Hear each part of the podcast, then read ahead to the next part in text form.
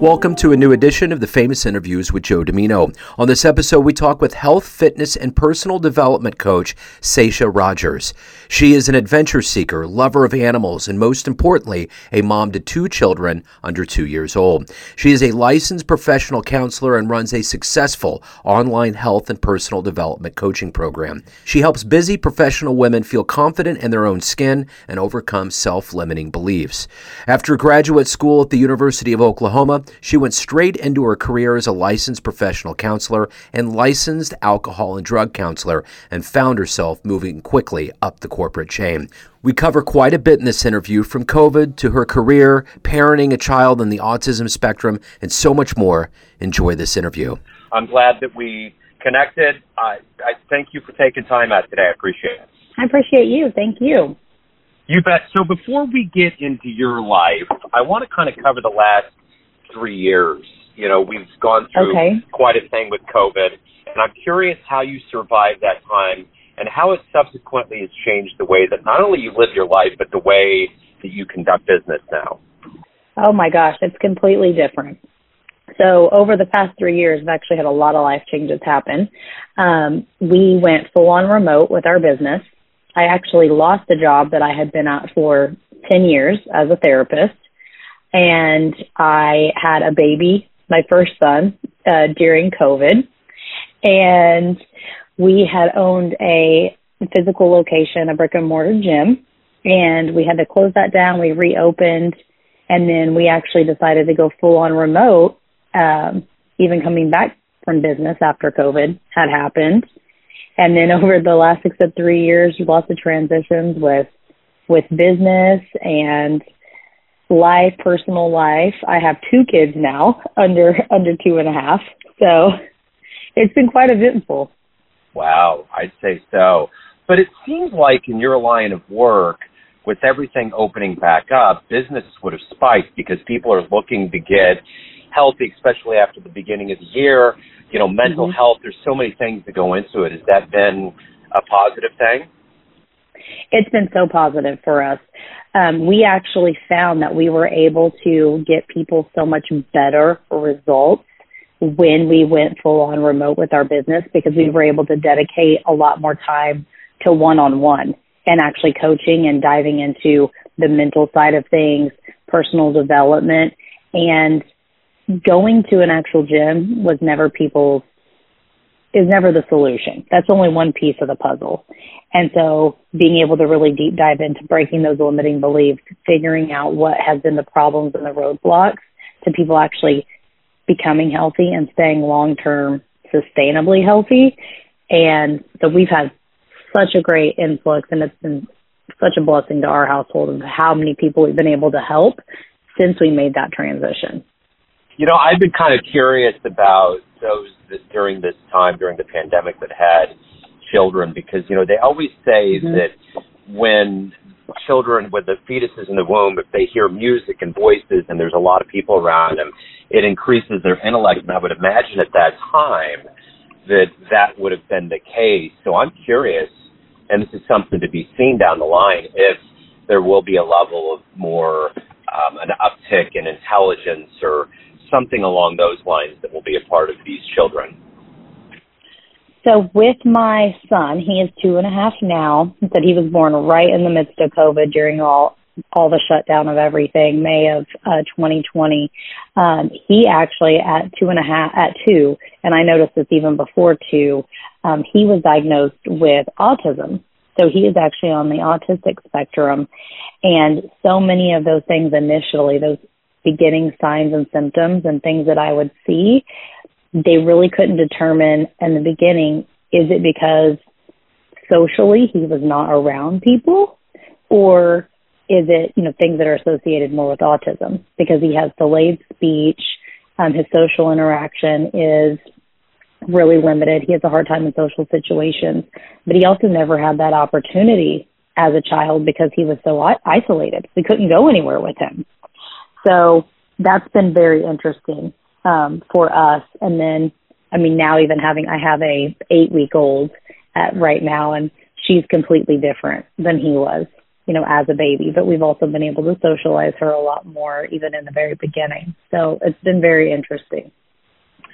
So I'm glad I opened that door up. I didn't realize that. And my son, mm-hmm. uh, his name is Miles. He is 18. He's been on the autism spectrum his whole life. I've been in the special needs community since 04. Um, and oh wow. Yeah, we found out early on, and everything you said, he had speech delays. In fact, when he was really young, um, I just didn't think he was ever going to talk. He did sign language. Um, you know, he had OTPT, um, every, every kind of therapy that you could get, behavioral. Um, and uh, the one thing with him that was 100% diagnosable based on his genetics was he was diagnosed with impulse control around three years old.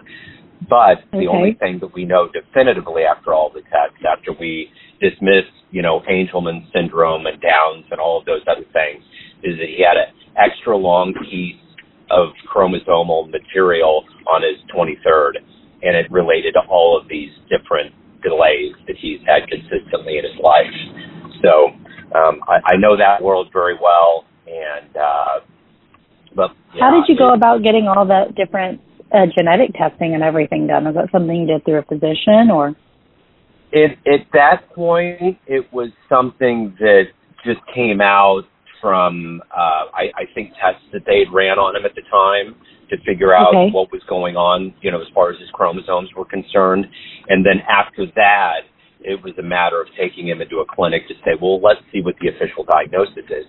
But he's had educational autism spectrum because it opens up the door to more services that are very necessary mm-hmm. for him.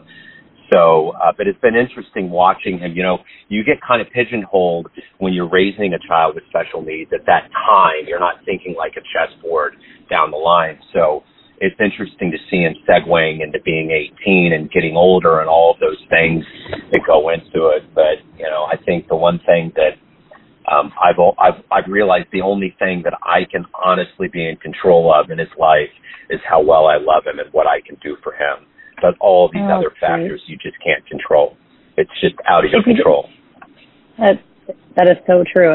I'm realizing that, and for being a person that's very much in control and like I like to be in control. It's been uh-huh. it's been very challenging, but also re- really rewarding. Just getting to see how he's developed. You, If you don't mind me asking, when did your son start talking? He didn't really start getting into any kind of more vernacular fluidity until he was almost two and a half, three years old. And okay. I remember that we used to have a speech therapist come in the house, and I, I literally one time said, just just please look at me and tell me if he won't talk, I'll be able to accept that. I just need you to tell me. And she just would mm-hmm. always say he's going to talk one day. Now he is he he talks like you can't even believe, like off the charts, you know. And oh, I've always cool. been yeah, and and I've always been my philosophy with Miles has been I always still did things that were on just a regular timeline. Even when people might be like, yeah, you probably shouldn't have him ride a bike or do things. I've always gotten him into it. And now at 18, I mean, he can play basketball really well. He plays baseball. He does all these sports. There's all these things. He got a job last summer, which just totally blew me away. We have an amusement park here, and he has somebody that shadows him. And so there's so many things that can be done. Um, and, and, and I think a lot of it's mentality too. I think a lot of these kids, if they're fostered in an environment of they feel like they can do it, I think there's there's there's mm-hmm. so many mm-hmm. levels of overcoming that can happen. Oh yes, I I agree with that. But we try to hold him back whatsoever. But he's two and a half, and we still don't have any speech. But we're in all the all the therapies, like you said. He just he just got approved to be able to start pre-K at three, so that'll be great. You know, being in a special needs class. So yeah. we're you know really hoping that that helps speed him along. But it's always great to just be able to connect with other people to not feel alone, you know, in that because it is it's different. It's a different experience as a parent. It's it's it's a loneliness that I've never been able to convey. I even talk to my wife now about it. There's I mean even to this day there's a level of this that's very isolating that you can't do anything about. You just feel very alone. Um, you know, just when you look at the rest of the world, everything's like mm-hmm. designed for all of these things that aren't related to you. I mean, you do get into communities, but it can be very lonely. But it is good to have outreach and to have people there. But I will say, are you getting any words at all now? Um, we get we know what they are, but like you know, it's like little Yeah. like ba ba ba, like you know, he's saying like you know a ball, and you know this the you know say, and we're he's you know trying to say a stick. It's like the littlest thing you can tell we're very active and outdoors and busy all the time, but motor skills are so great. But we just are getting these little sounds, which is such progress for him because he wouldn't even look anybody in the face up until probably a few months ago, like zero, you know, eye contact, avoiding, and all that. So. Yeah. I I remember those days when Miles was really young and only us and the family could understand what he was saying and we I still to this day have to kind of decode it will take two or three times and I'll be like well that's what he's saying so um Yeah. it's definitely been a residual but uh so um I, I'm curious to, to, to kind of boil down exactly what you do. If I was to put you in front of a bunch of kids a bunch of third graders at a career day at a school and one of the kids asked you, what do you do for a living? How would you answer them? If I was in front of a bunch of third graders, I would say I make everybody the healthiest they can with their mind and their body. So let's go back to your childhood and Mhm. what did you want to be when you were in the third grade? What did you envision for your life? I loved animals. That's always been a passion is animals. And so when I envisioned, I probably thought I would do something with animals, to be completely honest. Uh, and that's something that even I still have a great passion for animals and followed me, followed me through. But I just could not bring myself, I don't think, to do the hard things that it came with animals. Um, even with therapy, you know, I think there's guiding some people, mentoring some others that choose or want to look into being therapists. It's one of those things we hear a lot of hard things, and you have to be willing to separate that from home and work. And if you can't, I think that's where a lot of burnout comes in. And so with me, I, I personally felt that with animals. I'm like, I'm going to take a lot of that home and I'm going to be really burnt out and emotionally drained all the time because I'm not going to be able to separate that. So Well- that was me knowing myself. Yeah, sure. Well, but the other part of what you do too is you still give a lot of yourself. So let's go back early in your life and how did those seeds get in you of, of wanting to be healthy and wanting to become who you Mhm. are today? How did all of that happen? I always grew up in a very active household.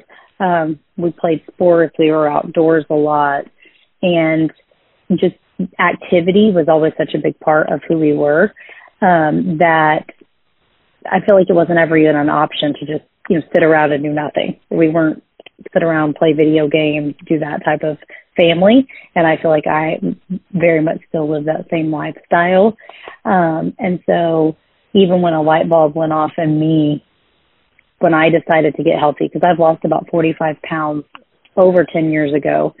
And um, I was like, I'm just, I'm so unhealthy. I had this moment where I was like, I can't even make it around the track without being winded. And I was like, you know, what happened? What happened in my life? When did this, when did I become this person? And so that's when I decided, you know, some big changes needed to be made. And, and then I've been able to maintain that. And that's really driven me to help other people realize that, you know, you have to prioritize yourself. And now even becoming a mom, it's like helping so many other women. It's like you have to prioritize yourself before you can take care of everybody else. And that's from a physical and a mental perspective. So, who has been consistently like a hero or a role model for you? My grandmother for sure. She is she is an extremely hard worker. She is so determined. You can't tell that lady no for anything. Um, but she instilled amazing work ethic, her determination, and then also just her love and her care that she has for other people is extraordinary. So, if you could meet anybody alive on the planet right now and spend a little time with them, who would you who would you like to meet and talk to? That's a hard question. I think I would like to talk. I mean, with Oprah. I think she. It's. I grew up watching her, and with my grandmother, and just as I've gotten older, digging and learning a little bit more about her story, I think she's overcame a lot of things, and just her ability to meet and talk with other people. Even now, that's something I enjoy, connecting with others and finding out about their story. So Yeah, she has to be number one, the number one answer, her or Michelle Obama. And I've actually talked to a couple people that have met Oprah, and their first answer is, "Well, I've met Oprah, so." so oh, they move God. on down the line. Yeah, yeah. There was I'm somebody reading Michelle Obama's book right now, and it, she Oh. has a very interesting life as well. Oh yeah, yeah. A lot yeah, I didn't crazy. know. Yeah, absolutely. Um, so you know, the one thing that that every, everybody gets up. We all have things we look forward to doing in our day. What is it that Mhm. motivates you, that gets you up, gets you moving, and gets you through your day? being an example. I want to be somebody that it taking on that leadership role of being able to actually show you how I live my life instead of just talking about it. I think it's one thing to be able to help guide people on this, these are the things that they can be doing to be both physically and mentally well, but it's another thing to actually show them and to be living that myself. So that really motivates me. So at the end of that proverbial day, how do you look back and say that worked? That was a good day. for me, if I was present with my kids, if I actually took that time to really give them that undivided attention, if I got in self care, which for me is nutritionally taking care of myself and working out, if I am able to have helped somebody else and got things done on my personal list as far as professionally goes, I'm like, okay, it's been a good day. I filled a lot of, I call them buckets, even when I'm working with clients, I filled a lot of buckets and everything may not be perfect, but I got something done in each of those core areas for myself. What has been one of the best client responses, fan letters you've ever gotten for the work you've done? It has to come from the women that tell me how much that they have changed their life and they're able to actually be active with their kids and be present. They have energy. They're able to do activities with them. And then even being able to see how it's changed the rest of their family, their kids being healthy, their partners being healthy. And that means a lot to me. So everyone out there has a perception of you, your family, your friends, your clients, but ultimately you live your life. What's your perception of you? Who do you think you are? Oh gosh, I think everybody sees me as very um they see me as strong and they see me as somebody that doesn't have a lot of these weaknesses or struggle and I see myself as somebody that's also very real and struggles and being able to try to convey that to other people is that it's we got we all have our things that we go through and I, I'm a real person. So like even with just with me, it's just I think that's hard to like explain. They always I hear from clients all the time like, you always have it so together. No, I don't. I am not together. It's just doing one thing at a time that I can that's moving me in the right direction. And that's all we can each do. Yeah, for sure. Sasha, if anyone out there wants to learn more about you, hire you, see anything that, you know, your your services, anything related to your world, where do they go? So on Facebook, it's Sasha Rogers, um, health and fitness coach. And then on Instagram, my handle is at Sasha underscore fit counselor. So hey, thank you for opening up. I really appreciate it. Good luck with everything. Thank you. I appreciate it. Thanks for tuning in to another famous interview with Joe Dimino, where we cover the world of art, literature, business, spirituality, music, and so much more from around the globe. If you want to hear more interviews, visit the Famous Interviews with Joe Dimino channel on YouTube. You can also find us on Spotify and Apple Podcasts. Thanks again for listening, and until next time.